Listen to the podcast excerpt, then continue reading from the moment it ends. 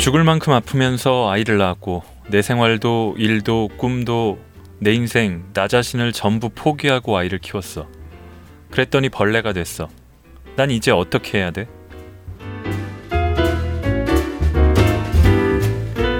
김지영 씨는 우리 나이로 34살이다. 3년 전 결혼해 지난해에 딸을 낳았다. 3살 많은 남편 정대현 씨, 딸 정지원 양과 서울 변두리의 한 대단지 아파트 24평형에 전세로 거주한다. 정대현 씨는 IT 계열의 중견기업에 다니고 김지영 씨는 작은 홍보대 행사에 다니다 출산과 동시에 퇴사했다.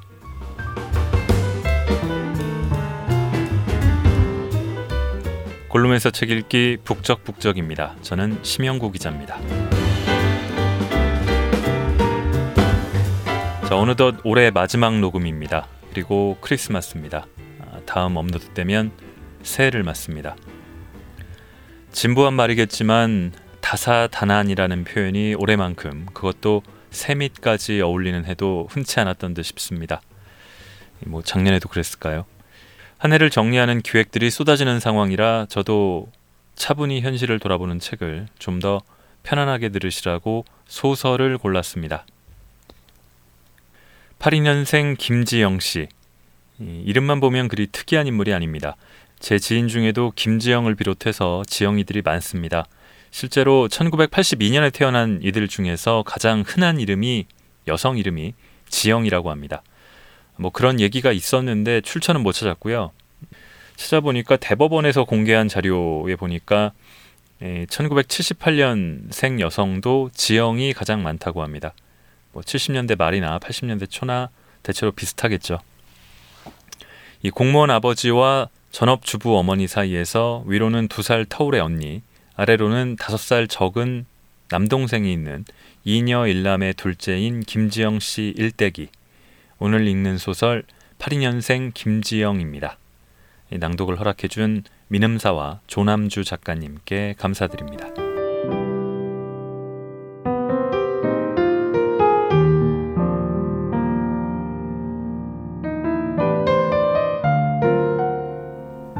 소설은 2015년 가을 지영 씨가 34살이던 시점에서 시작했다가 33년을 거슬러 올라가 그때부터는 시간 흐름에 따라 지영 씨 삶의 궤적을 보여줍니다.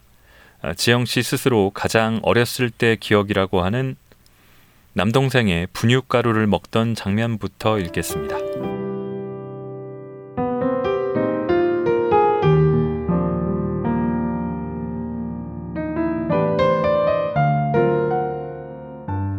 김지영 씨에게 남은 가장 오래된 기억은 남동생의 분유가루를 먹던 장면이다. 동생과 5살 터울이니까 17살 즈음의 일일 것이다. 별것도 아닌 그게 그렇게 맛있어서 엄마가 동생 분유를 탈 때면 옆에부터 바닥에 떨어진 가루들을 침 묻힌 손가락으로 찍어 먹었다. 가끔 엄마는 김지영 씨의 고개를 뒤로 젖히고 입을 크게 벌리게 한 다음 혓바닥 위로 진하고 달고 고소한 가루를 한 숟갈 부어 넣어주곤 했다. 가루들은 침과 섞이며 녹아들어 끈적해지다가 캐러멜같이 말랑한 덩어리가 되었다가 스르르 목으로 넘어가 사라졌고 입안에는 마르는 것도 아니고 떫은 것도 아닌 묘한 감촉만 남았다. 함께 살던 할머니 고순분 여사는 김지영 씨가 남동생 분유를 먹는 것을 끔찍하게 싫어했다. 분유를 얻어먹다 할머니께 들키기라도 하면 김지영 씨는 입과 코로 가루가 다 튀어나오도록 등짝을 맞았다. 김지영 씨보다 2살 많은 언니 김은영 씨는 한번 할머니에게 혼난 이후로 절대 분유를 먹지 않았다. 언니는 분유 맛 없어? 맛있어. 근데 왜 안 먹어? 치사해서. 응?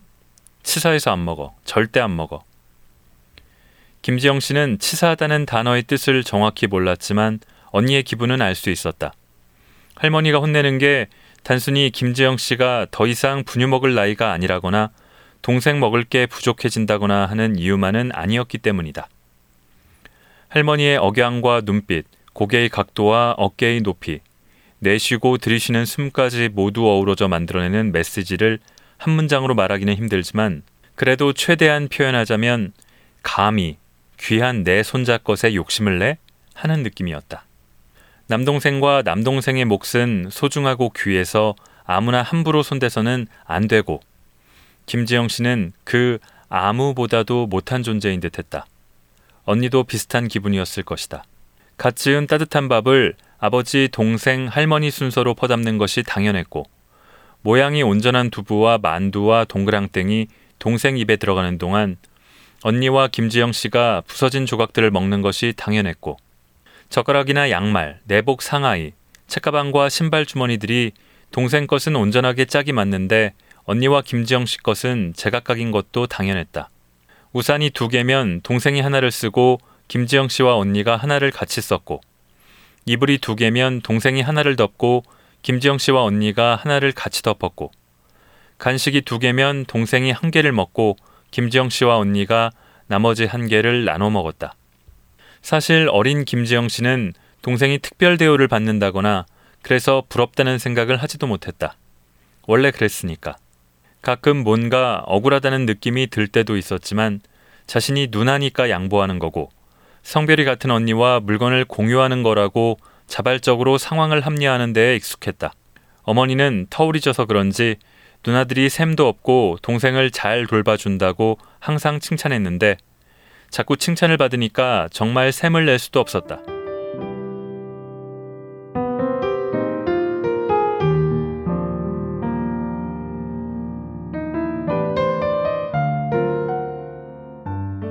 자, 남성인 저는 수혜자였겠으나 굉장히 익숙한, 흔해 보이는 에피소드입니다.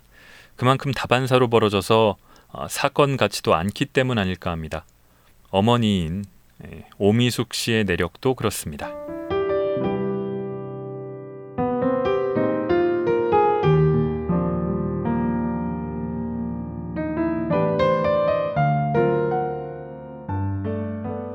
김지영 씨의 어머니 오미숙 씨에게는 위로 오빠가 2, 언니가 1 있고 아래로 남동생이 1명 있었는데 자라면서 모두 고향을 떠났다.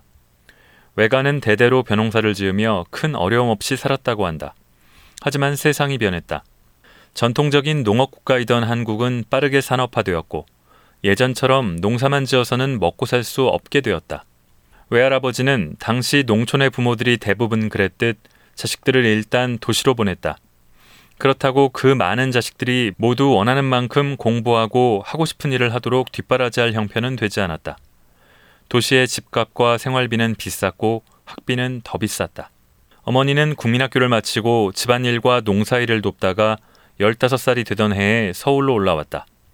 2살 많은 이모는 이미 상경에 청계천 방직 공장에 다니고 있었는데 어머니도 같은 공장에 취직해 언니와 공장 언니 2과 함께 2평 남짓 벌집방에서 살게 됐다. 공장 동료들은 거의 또래의 여자아이들이었다.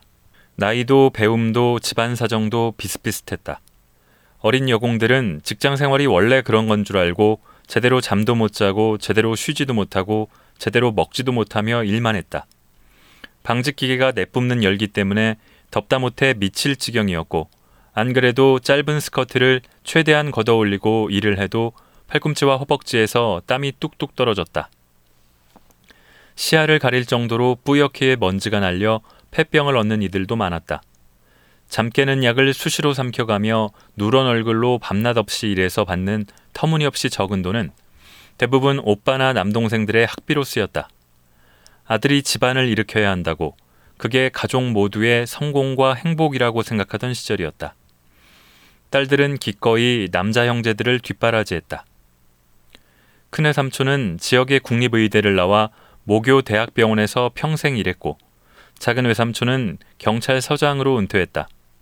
어머니는 오빠들이 성실하고 반듯하고 공부를 잘하는 게 뿌듯하고 보람이 있었다. 공장의 친구들에게도 자랑을 많이 했는데 그 자랑스러운 오빠들이 경제력을 갖게 되자 막내 외삼촌을 뒷바라지했다.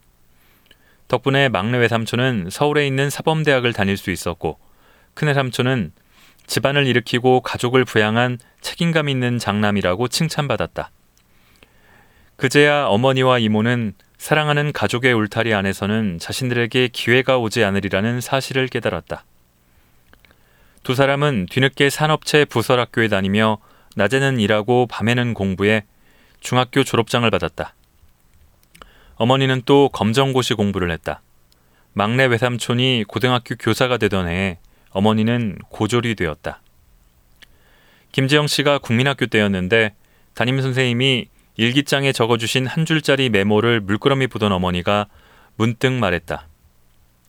나도 선생님 되고 싶었는데. 엄마는 그냥 엄마만 되는 줄 알았던 김지영 씨는 왠지 말도 안 되는 소리 같아 웃어버렸다. 진짜야. 국민학교 때는 5남매 중에서 엄마가 제일 공부 잘했다. 큰애 삼촌보다도 더 잘했어. 근데 왜 선생님 안 했어? 돈 벌어서 오빠들 학교 보내야 했으니까. 다 그랬어. 그때 여자들은 다 그러고 살았어. 그럼 선생님 지금 하면 되잖아. 지금은 돈 벌어서 너희들 학교 보내야 하니까. 다 그래. 요즘 애엄마들은 다 이러고 살아. 어머니는 자신의 인생을, 김지영 씨의 어머니가 된 일을 후회하고 있었다. 길게 늘어진 치맛자락 끝을 꾹 밟고선 작지만 묵직하고 굳건한 돌덩이.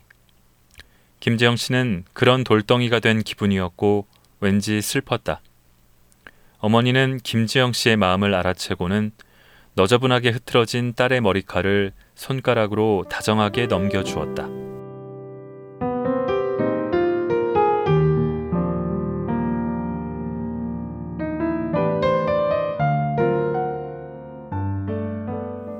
학교에 간 김지영 씨, 학창시절에 겪는 일들 역시 어디서 들어보거나 주변에서 겪어본 듯한 것들입니다.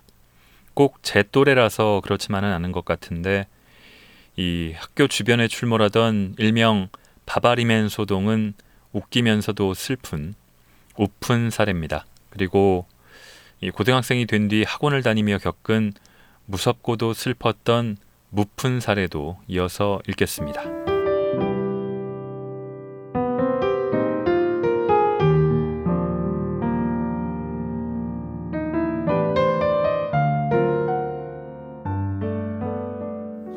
학교 앞에는 유명한 바바리맨이 있었다. 수년째 일정 시간, 일정 장소에 출몰해온 토박이 바바리맨이었다. 이른 등굣길에 짠 하고 나타나 어린 학생들을 혼비백산하게 만들기도 했고 흐린 날이면 하필 여학생 반인 2학년 8반 교실 창문에서 가장 잘 보이는 공터에 나타나기도 했다. 김지영 씨는 2학년 때 8반이 되었다. 반 배정표를 보며 8반이 된 아이들은 기겁했고 그러다 조금 낄낄거리기도 했다. 새학기가 시작된 지 얼마 되지 않은 이른 봄이었다. 새벽에 봄비가 촉촉하게 내렸고 오전 내내 안개가 끼었다. 3교시가 끝난 쉬는 시간 교실 맨 뒷자리에 앉아있던 일진으로 불리던 아이 하나가 창틀에 팔을 걸치고 밖을 내다보다 유후 하고 야유인지 환호인지 모를 소리를 질렀다. 좀 논다는 아이들 몇이 창가로 몰려들었고 오빠, 오빠, 한 번 더, 한 번 더 외쳤다. 그러고는 곧 박수를 치며 넘어갈 듯이 웃었다. 김지영 씨는 창가에서 먼 자기 자리에 그냥 앉아 고개만 쭉 내밀어 보았는데 아무것도 보이지 않았다. 사실 궁금하긴 했지만 구경하러 달려가기 쑥스럽기도 했고 차마 직접 눈으로 볼 용기가 나지 않기도 했다.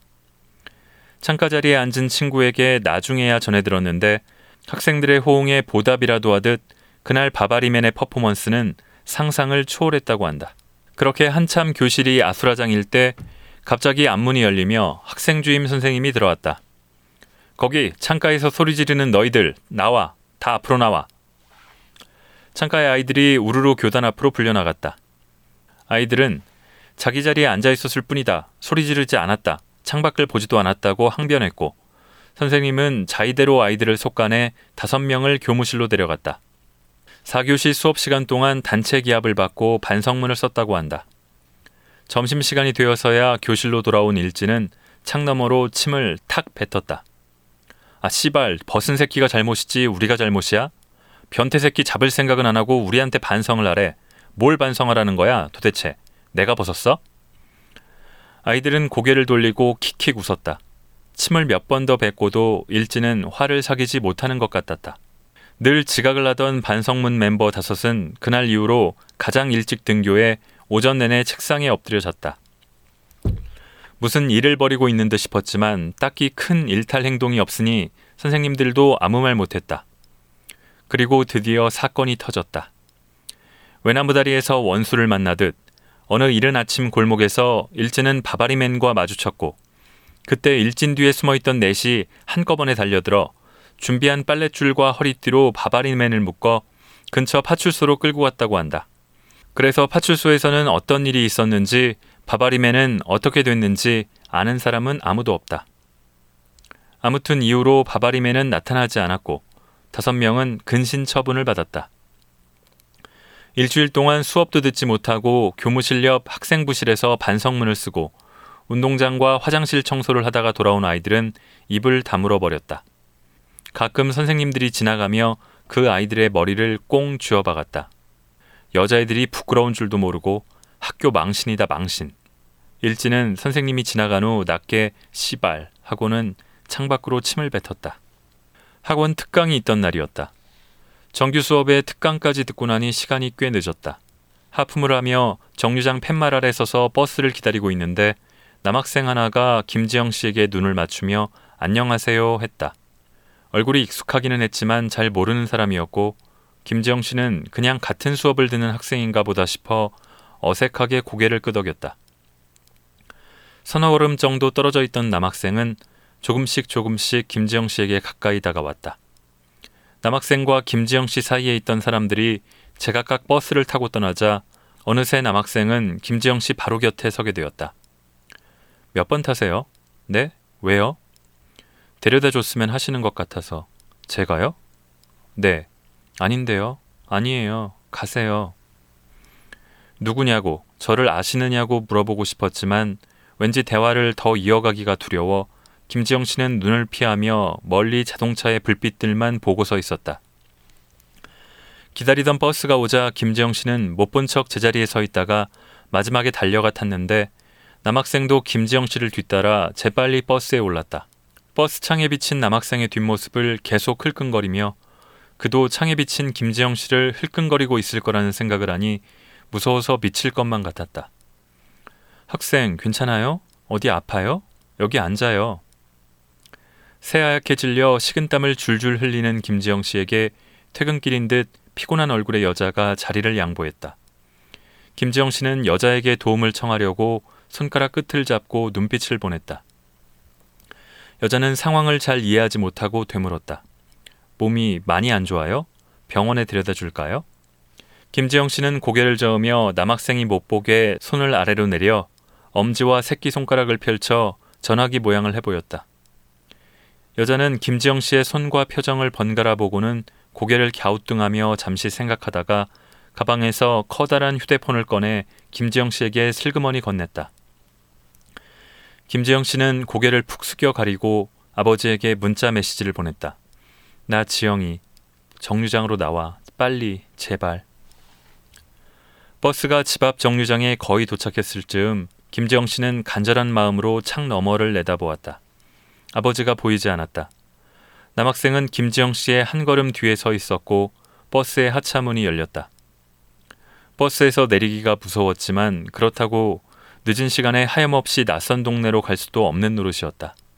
제발 따라오지 마라, 따라오지 마라, 따라오지 마라.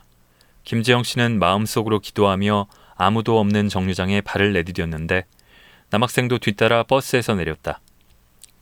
버스에서 내린 사람은 둘뿐이었다. 외진 정류장에는 행인 한 명 지나가지 않았고 가로등마저 고장나 주위가 유독 캄캄했다. 그 자리에 그대로 얼어붙은 김지영 씨에게 남학생이 다가오며 낮게 읊조렸다. 너 항상 내 앞자리에 앉잖아. 프린트도 존나 웃으면서 주잖아. 맨날 갈게요 그러면서 존나 흘리다가 왜 치안 취급하냐? 몰랐다. 뒷자리에 누가 앉는지, 프린트를 전달할 때 자신이 어떤 표정을 짓는지, 통로를 막고 선 사람에게 뭐라고 말하며 비켜달라고 하는지. 그때 출발했던 버스가 멈추더니 아까 그 여자가 내리면서 소리쳤다. 학생, 학생, 이거 두고 내렸어요. 여자는 자신의 목에 두르고 있던 얼핏 보기에도 고등학생 김지영 씨와 전혀 어울리지 않는 스카프를 흔들며 달려왔고 남학생은 쌍년들 이라고 욕하고는 성큼성큼 걸어가 버렸다. 여자가 정류장에 도착하고 김지영 씨가 바닥에 주저앉아 울음을 터뜨렸을 때 아버지가 헐레벌떡 골목에서 뛰어나왔다. 김재영 씨는 두 사람에게 간략하게 상황 설명을 했다. 같은 수업을 듣는 남학생 같은데 전혀 기억이 없고 김재영 씨가 호감을 가지고 있다고 혼자 착각한 것 같다고. 여자, 김재영 씨, 아버지 이렇게 셋이 정류장 벤치에 나란히 앉아 다음 버스가 오기를 기다렸다. 급히 나오느라 빈손으로 뛰어왔다고, 택시라도 태워보내야 하는데 미안하다고, 사례는 꼭 하겠다는 아버지에게 여자는 손을 내저으며 말했다. 택시가 더 무서워요. 학생이 많이 놀란 것 같은데 잘 달래주세요. 하지만 김지영 씨는 그날 아버지에게 무척 많이 혼났다. 왜 그렇게 멀리 학원을 다니느냐? 왜 아무 하고나 말 섞고 다니느냐? 왜 치마는 그렇게 짧냐? 그렇게 배우고 컸다. 조심하라고, 옷을 잘 챙겨 입고 몸가짐을 단정히 하라고, 위험한 길, 위험한 시간, 위험한 사람은 알아서 피하라고, 못 알아보고 못 피한 사람이 잘못이라고. 어머니가 여자에게 연락해 택시비라도 작은 선물이라도 안 된다면 커피 한 잔이나 귤 한 봉지라도 전하고 싶다고 했지만 여자는 끝까지 거절했다. 김지영 씨가 직접 인사해야겠다 싶어 다시 전화를 걸었다. 여자는 다행이라며 대뜸 학생 잘못이 아니에요 했다. 세상에는 이상한 남자가 너무 많고 자신도 많이 겪었다고. 이상한 그들이 문제지 학생은 잘못한 게 없다는 여자의 말을 듣는데 김지영 씨는 갑자기 눈물이 났다. 꺽꺽 울음을 삼키느라 아무 대답도 못하는 김지영 씨에게 전화기 너머의 여자가 덧붙였다. 근데 세상에는 좋은 남자가 더 많아요. 결국 김재영 씨는 학원을 그만두었고 이후로도 한동안 어두워진 후에는 정류장 근처에 가지 못했다. 얼굴에서 웃음을 지웠고 모르는 사람과는 눈도 마주치지 않았다. 남자들이 다 무서웠고 계단에서 동생과 마주치고는 비명을 지르기도 했다. 그럴 때면 여자의 마지막 말을 떠올렸다. 내 잘못이 아니다. 세상에는 좋은 남자가 더 많다. 여자가 그렇게 말해주지 않았다면 아마도 오랫동안 그 공포에서 벗어나지 못했을 것이다.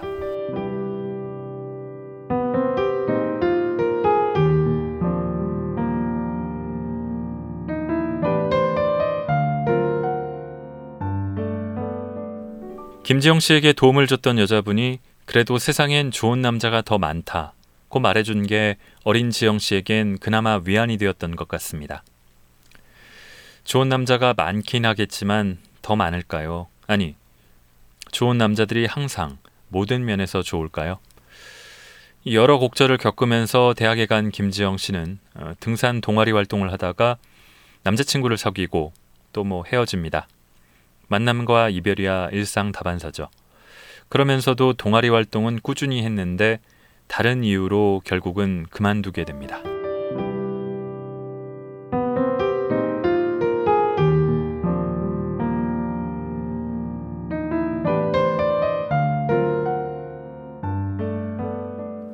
동아리에 나가기도 조금 어색했지만 종종 들러 여자 후배들을 챙겼다. 남학생들이 많은 동아리였고 여학생들은 잘 적응하지 못하고 몇 번 얼굴을 비추다 마는 경우가 많았다. 김지영 씨가 처음 동아리에 마음을 붙이게 된 것도 차승현 씨가 챙겨준 덕분이듯이 자신도 좋은 언니가 되고 싶었다. 남학생들은 여학생들에게 꽃이니 홍일점이니 하면서 떠받드는 듯 말하곤 했다. 아무리 괜찮다고 해도 여학생에게는 짐도 들지 못하게 했고 점심 메뉴도 뒤풀이 장소도 여학생들이 편한 곳으로 정하라고 했고 MT를 가면 단 한 명뿐이라도 여학생에게 더 크고 좋은 방을 배정했다.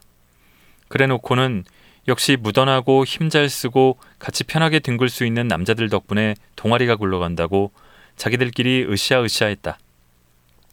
회장도 부회장도 총무도 다 남자들이 했고 여대와 조인트 행사를 열기도 했고 알고 보니 남학생들만의 졸업생 모임도 따로 있었다.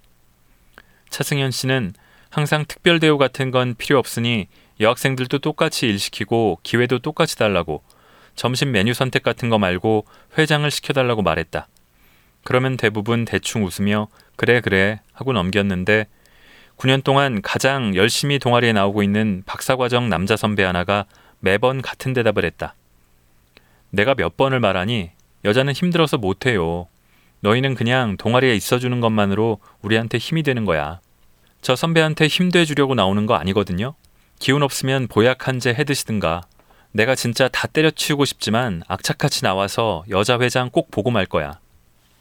차승현 씨가 졸업할 때까지 여자 회장은 없었는데 후에 차승현 씨와 정확히 10학번 차이 나는 여자 후배가 회장이 되었다는 소식을 전해들었다. 차승현 씨는 오히려 담담하게 10년이면 강산이 변하긴 하는구나 했다. 차승현 씨만큼은 아니지만 그래도 꾸준히 활동하던 김지영 씨가 동아리의 발길을 뚝 끄는 것은 3학년 가을 MT 이후였다. 가까운 자연휴양림의 숙소를 잡아놓고 다 같이 가벼운 산행을 한 후로는 3, 4, 5 모여서 게임도 하고 족구도 하고 술 마실 사람은 술 마셨다. 김지영 씨는 감기 기운이 있는지 몸이 으슬으슬 추워서 신입생들이 난방을 켜놓고 카드 게임을 하는 방에 찾아가 친구 더미 사이에 이불을 머리끝까지 뒤집어 쓰고 들어갔다. 바닥은 뜨끈했고 긴장했던 몸이 녹으면서 늘어졌고 후배들의 웃음소리와 이야기소리가 섞여 웅웅 울리며 꿈처럼 몽롱하게 들려왔다. 그러다 깜빡 잠이 든 것 같은데 어디선가 자신의 이름이 들렸다. 김지영, 이제 걔랑 완전히 끝난 것 같던데? 예전부터 김지영한테 관심 있지 않았냐. 관심 있는 정도가 아니었다. 잘해봐라. 우리가 도와주겠다. 하는 여러 목소리들이 계속 들렸다. 처음에는 꿈인가 했는데 곧 정신이 들면서 방 안에 있는 무리가 누군지 짐작할 수 있었다. 밖에서 술을 마시던 복학생 선배들이었다. 김지영 씨는 이제 잠도 완전히 깼고 좀 덥기도 했는데 본인 얘기를 하는 사람들이 있으니 이불을 걷고 나갈 수가 없었다. 본의 아니게 민망한 대화를 엿듣고 있는데 익숙한 목소리가 말했다. 아, 됐어. 씹다 버린 껌을 누가 씹냐? 술 마시는 것을 좋아하지만 남에게 억지로 권하지는 않고 후배들에게 밥을 잘 사주지만 되도록 함께 먹지는 않는 선배였다. 태도가 단정하고 깔끔해서 김지영 씨도 항상 좋게 생각하고 있었다. 설마 싶어서 귀를 쫑긋 세우고 더 유심히 들었는데 아무래도 그 선배의 목소리가 맞았다. 취했을 수도 있고 쑥스러운 것일 수도 있고 친구들이 괜한 짓을 할까봐 더 과격하게 말했을 수도 있다. 여러 가지 가능성을 생각했지만 그렇다고 김지영 씨의 처참한 기분이 나아지지는 않았다. 일상에서 대체로 합리적이고 멀쩡한 태도를 유지하는 남자도 심지어 자신이 호감을 가지고 있었던 여성에 대해서도 저렇게 막말을 하는구나. 나는 씹다 버린 껌이구나. 온몸이 땀으로 뒤범벅이 되고 숨도 막혔는데 그냥 계속 이불을 뒤집어 쓰고 있어야 했다. 오히려 김지영 씨가 죄라도 지은 사람처럼 자신의 존재를 들킬까 조마조마했다. 한참 후 선배들이 나가는 소리가 들리고 주위가 조용해져서야 한증막 같은 이불 속에서 나와 여자 방으로 옮길 수 있었다. 밤새 뒤척였다. 다음날 아침 김지영 씨는 숙소 근처를 산책하다가 그 선배와 마주쳤다. 눈이 충혈됐네. 잘 못 잤어?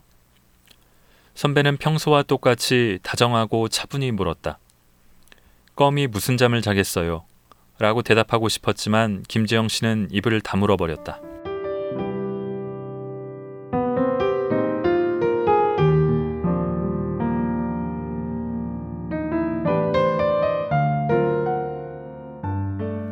김지영 씨는 졸업을 앞두고 본격 취업에 도전합니다. 청송, 여송, 문송입니다. 청년이라 죄송, 여성이라 죄송, 인문계라 죄송. 취업하기 힘든 3박자를 고루 갖췄습니다. 이 스카이도 아닌 인문계 여학생으로서 서류 심사도 한번 통과하지 못하다가 간신히 한 회사에 면접을 보러 갔는데 면접장 가는 길부터 순탄치 않습니다. 사건 역시 평범하다면 평범합니다만 들어보시죠.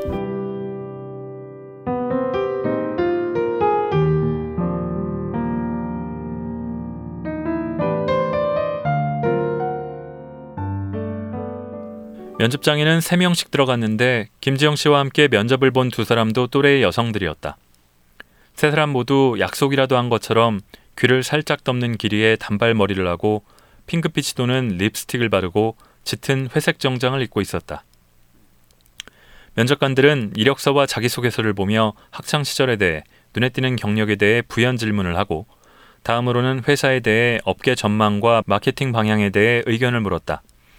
예상 가능한 질문들이라 세 사람 모두 무난하게 잘 대답해냈다.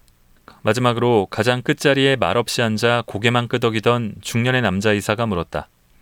자, 여러분이 거래처 미팅을 나갔단 말입니다. 그런데 거래처 상사가 자꾸 좀 그런 신체 접촉을 하는 겁니다. 괜히 어깨도 주물주물하고 허벅지도 슬쩍슬쩍 만지고 그런 거 알죠? 그럼 어떻게 하실 겁니까? 김지영 씨부터. 김지영 씨는 바보같이 당황하는 모습을 보여도 안 될 것 같고 너무 정색하는 것도 좋은 점수를 받지 못할 것 같아 그 중간 정도로 답했다. 화장실에 다녀오거나 자료를 가지고 오면서 자연스럽게 자리를 피하겠습니다. 두 번째 면접자는 명백한 성희롱이며 그 자리에서 주의를 주고 그래도 고쳐지지 않는다면 법적 조치를 취하겠다고 강한 어조로 대답했다. 질문했던 이사가 눈썹을 한 번 올렸다 내리고는 파일에 뭔가 적었는데 괜히 김지영 씨가 움찔했다. 그리고 가장 오래 모범 답안을 고민했을 마지막 면접자가 대답했다. 제 옷차림이나 태도에 문제가 없었는지 돌아보고 상사분의 적절치 못한 행동을 유발한 부분이 있다면 고치겠습니다. 두 번째 면접자가 하고 어처구니 없다는 듯 큰 소리로 한숨을 쉬었다. 이렇게까지 해야 하나 김지영 씨도 씁쓸했는데 한편으로는 저런 대답이 높은 점수를 받을 것 같다는 생각이 들면서 조금 후회했고 그런 자신이 한심했다. 며칠 후 김지영 씨는 면접 전형을 통과하지 못했다는 메일을 받았다. 혹시 마지막 대답 때문이었을까? 아무래도 아쉽고 궁금한 마음이 사라지지 않아 인사과에 전화를 걸어 물어봤다. 담당자는 대답 하나가 당락을 좌우하지는 않았을 거라고, 면접관들과 잘 맞느냐의 문제라고, 우리 회사와 인연이 안 닿았던 모양이라고, 정해진 매뉴얼에 따른 듯하지만 마음을 조금은 편안하게 해주는 대답을 했다. 마음이 편안해진 김에 김지영 씨는 함께 면접을 봤던 두 사람의 합격 여부도 물었다. 다른 뜻은 없다. 앞으로 면접 준비할 때 참고하려고 한다. 하자 그는 조금 망설이는 듯 했다. 저 지금 정말 절박해요. 김지영 씨의 말에 그는 두 사람도 합격자 명단에 없다고 답했다. 그랬구나. 김지영 씨는 왠지 기운이 쪽 빠졌다. 어차피 떨어질 텐데 하고 싶은 말이나 다 하고 나올 걸 하는 생각이 들었다. 그런 개자식은 손모가지를 부러뜨려 놔야지. 그리고 당신도 문제야. 면접이랍시고 그딴 질문하는 것도 성희롱이라고. 남자 지원자한테는 이런 질문 안 할 거 아니야. 혼자 거울을 보며 큰 소리로 하고 싶단 말들을 다 쏟아냈지만 속이 시원해지지 않았다. 자다가도 억울하고 열이 올라서 이불을 몇 번이나 걷어찼다. 그 이후에도 숱하게 면접을 보았고 종종 외모에 대한 지적이나 옷차림에 대한 저속한 농담을 들었고 특정 신체 부위를 향한 음흉한 시선, 불필요한 신체 접촉을 겪기도 했다. 취직은 하지 못했다. 어떻게든 졸업을 미룰까, 지금이라도 휴학을 할까, 어학 연수를 다녀올까 별별 생각을 다 했는데 그런 사이에 어영부영 가을 학기가 끝나고 진짜 졸업만 남았다.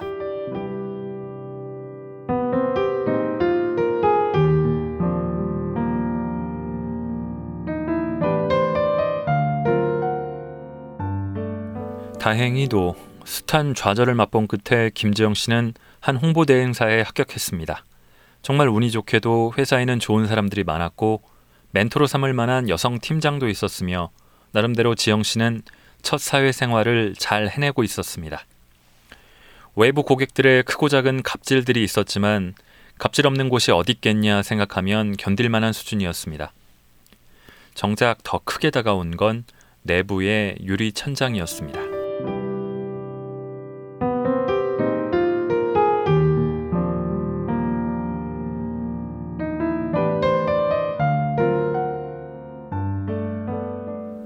팀장의 대답은 긍정적이었지만 김지영 씨는 결국 기획팀에 합류하지 못했다.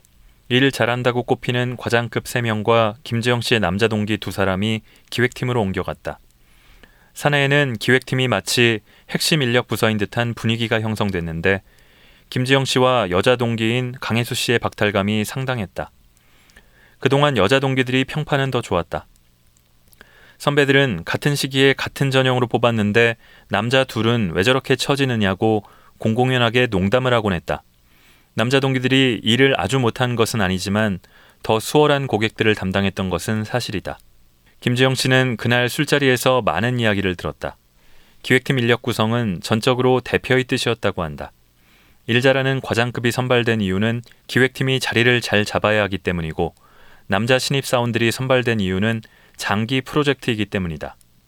대표는 업무 강도와 특성상 일과 결혼생활, 특히 육아를 병행하기가 힘들다는 것을 잘 알고 있고 그래서 여직원들을 오래갈 동료로 여기지 않는다. 그렇다고 사원 복지에 힘쓸 계획은 없다. 못 버틸 직원이 버틸 수 있는 여건을 만드는 것보다 버틸 직원을 더 키우는 것이 효율적이라는 게 대표의 판단이다. 그동안 김지영 씨와 강혜수 씨에게 까다로운 클라이언트를 맡긴 것도 같은 이유였다. 두 사람을 더 신뢰해서가 아니라 오래나마 할 일이 많은 남자들에게 굳이 힘들고 짐 빠지는 일을 시키지 않은 것이다. 김재영 씨는 미로 한가운데 선 기분이었다. 성실하고 차분하게 출구를 찾고 있는데 애초부터 출구가 없었다고 한다. 망연히 주저앉으니 더 노력해야 한다고, 안 되면 벽이라도 뚫어야 한다고 한다. 사업가의 목표는 결국 돈을 버는 것이고 최소 투자로 최대 이익을 내겠다는 대표를 비난할 수는 없다. 하지만 당장 눈에 보이는 효율과 합리만을 내세우는 게 과연 공정한 걸까? 공정하지 않은 세상에는 결국 무엇이 남을까? 남은 이들은 행복할까? 입사부터 지금까지 남자 동기들의 연봉이 쭉 더 높다는 것도 알게 되었는데 이미 그날 용량의 충격과 실망이 모두 소진됐는지 큰 감흥은 없었다. 더 이상 대표와 선배들을 믿고 따르며 열심히 일만 할 자신이 없어졌는데 또 밤이 지나 술이 깨고 나니 습관처럼 회사에 나가게 됐다. 예전과 다름없이 시키는 대로 주어진 일을 해냈다. 하지만 열정이라든가 신뢰 같은 감정은 분명 흐려졌다. 대한민국은 OECD 회원국 중 남녀임금 격차가 가장 큰 나라다. 2014년 통계에 따르면 남성 임금을 100만 원으로 봤을 때 OECD 평균 여성 임금은 84만 4천 원이고 한국의 여성 임금은 63만 3천 원이다. 또 영국 이코노미스트지가 발표한 유리천장 지수에서도 한국은 조사국 중 최하위 순위를 기록해 여성이 일하기 가장 힘든 나라로 꼽혔다.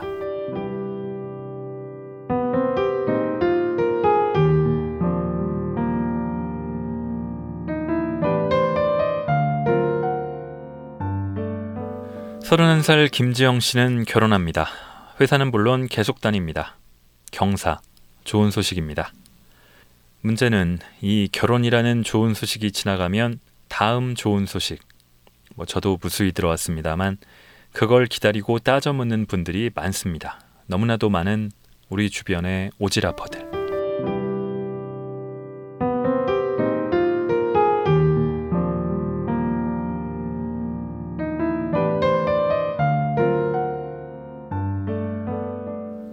어른들은 계속 좋은 소식을 기다리셨다.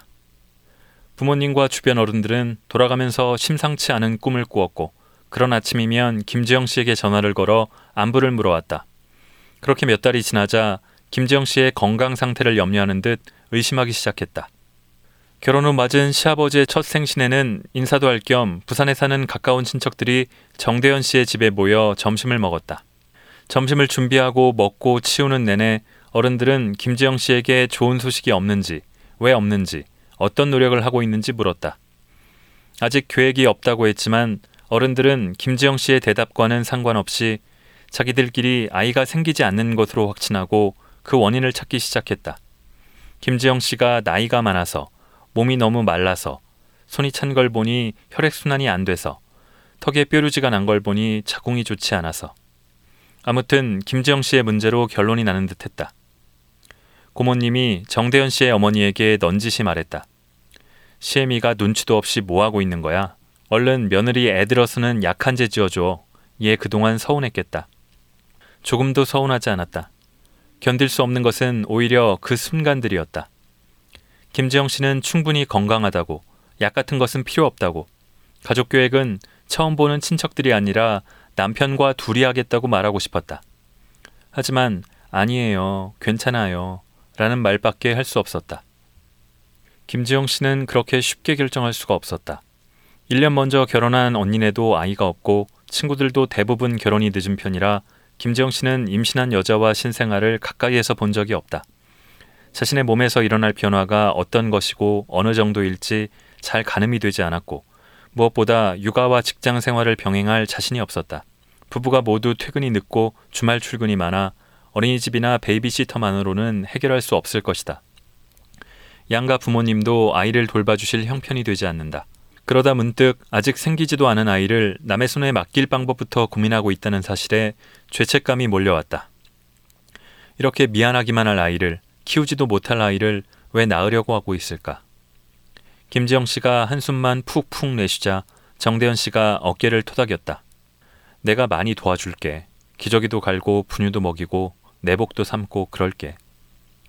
김지영 씨는 자신이 느끼는 감정, 그러니까 출산 이후에도 직장 생활을 계속할 수 있을지에 대한 불안감과 벌써 이런 고민을 하고 있다는 데에 대한 죄책감을 남편에게 열심히 설명했다.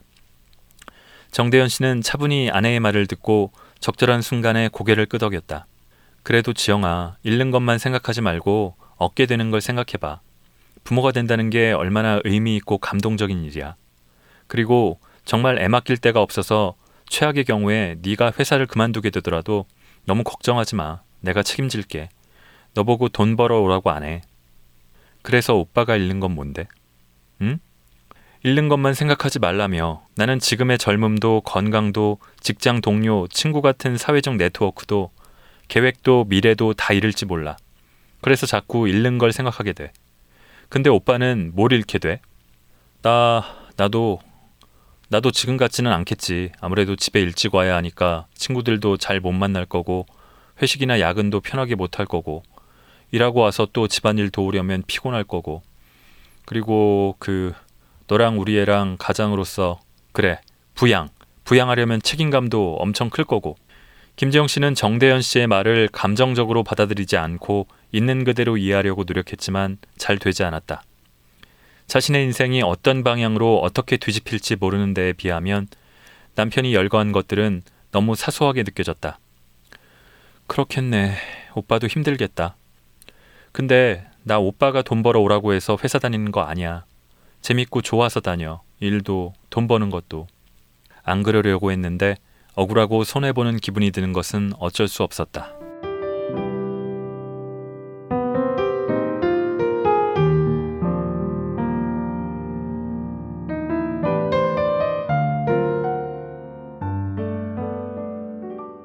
임신, 출산의 육아 과정을 거치면서 인생의 중대한 결정, 특히 여성에게는 더욱 큰 결정을 해야 하는 순간이 파도처럼 계속 순식간에 밀려옵니다. 결정의 순간, 다른 많은 이들처럼 끝내 그렇게 결정하는 대목입니다.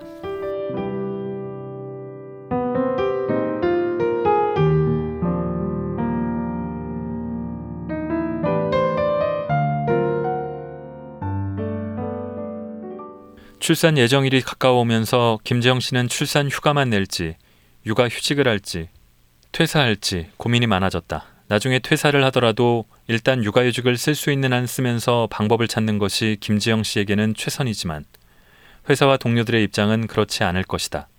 김지영 씨와 정대현 씨는 아주 많이 이야기했다. 김지영 씨가 곧바로 복직할 경우, 1년의 육아휴직 이후 복직할 경우, 복직하지 않을 경우, 이렇게 세 가지 상황에서 육아는 누가 전담할지, 비용은 얼마나 들지, 장점과 단점은 무엇인지를 커다란 종이에 차분히 정리해갔다. 부부가 같은 일을 계속하는 한 아이를 아예 부산의 부모님께 맡기거나 입주 도우미를 드리는 방법밖에 없었다. 결국 부부 중 한 사람이 직장을 그만두고 아이를 돌보는 것으로 결론이 났고 그 한 사람은 당연히 김지영 씨였다. 예상하지 못했던 것도 아닌데 그래도 김지영 씨는 우울해졌다. 정대현 씨가 김지영 씨의 축 처진 어깨를 도닥였다. 애 좀 크면 잠깐씩 도우미도 부르고 어린이집도 보내자. 너는 그동안 공부도 하고 다른 일도 알아보고 그래. 이번 기회에 새로운 일을 시작할 수도 있는 거잖아. 내가 많이 도울게. 정대현 씨는 진심이었고 그런 남편의 뜻을 잘 알면서도 김지영 씨는 불쑥 화가 났다. 그놈의 돕는다 소리 좀 그만할 수 없어? 살림도 돕겠다. 애 키우는 것도 돕겠다. 내가 일하는 것도 돕겠다. 이 집 오빠 집 아니야? 오빠 살림 아니야? 애는 오빠의 아니야? 그리고 내가 일하면 그 돈 나만 써? 왜 남의 일에 선심 쓰는 것처럼 그렇게 말해? 김지영 씨는 대표에게 퇴사하겠다고 말할 때도 울지 않았고 김은실 팀장이 나중에 꼭 같이 일하자고 할 때도 울지 않았다. 매일 조금씩 짐을 챙겨 나올 때도 환송의 자리에서도 마지막 퇴근길에도 울지 않았다. 퇴사 다음 날 출근하는 정대현 씨에게 우유를 데워주고 배웅한 후 다시 침대에 들어갔다가 9시가 다 되어서 깼다. 지하철역 가는 길에 토스트 하나 사 먹어야겠다. 점심은 전주 식당에서 비지찌개 먹어야지. 일이 일찍 끝나면 영화나 한 편 보고 들어갈까? 은행에도 들러서 만기된 예금 찾아야 하는데 생각하다가 이제 출근을 하지 않는다는 사실을 깨달았다. 일상은 예전과 달라졌고 달라진 일상이 익숙해질 때까지는 예측과 계획이 불가능할 것이다. 그제야 눈물이 났다.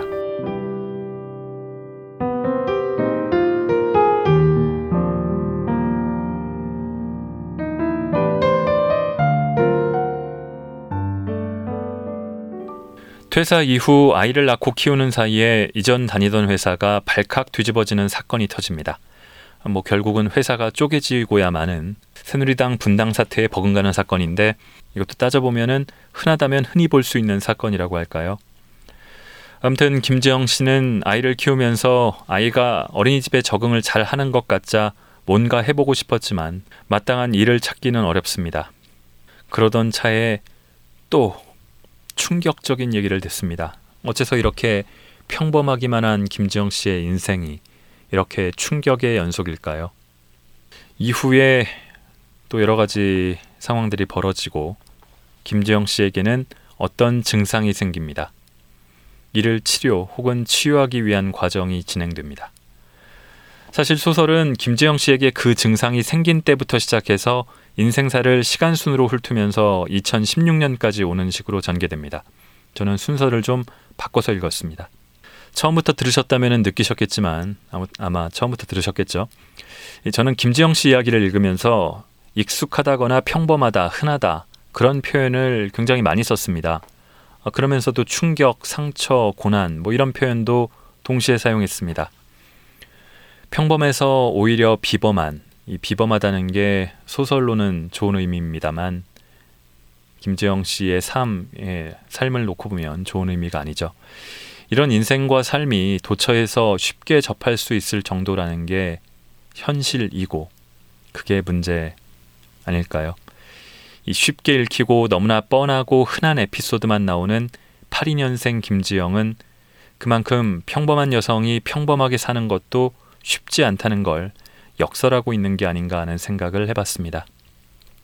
이 짧은 소설 안에서 이 가정에서, 학교에서, 직장에서, 다시 가정과 사회에서 여성이 일상적으로 겪는 차별과 편견으로 인한 상처, 또 성폭력과 성추행의 위험성, 임신, 출산, 육아의 괴로움, 직장 내 유리 천장, 경력 단절 문제, 여성 혐오까지도 담아냈습니다.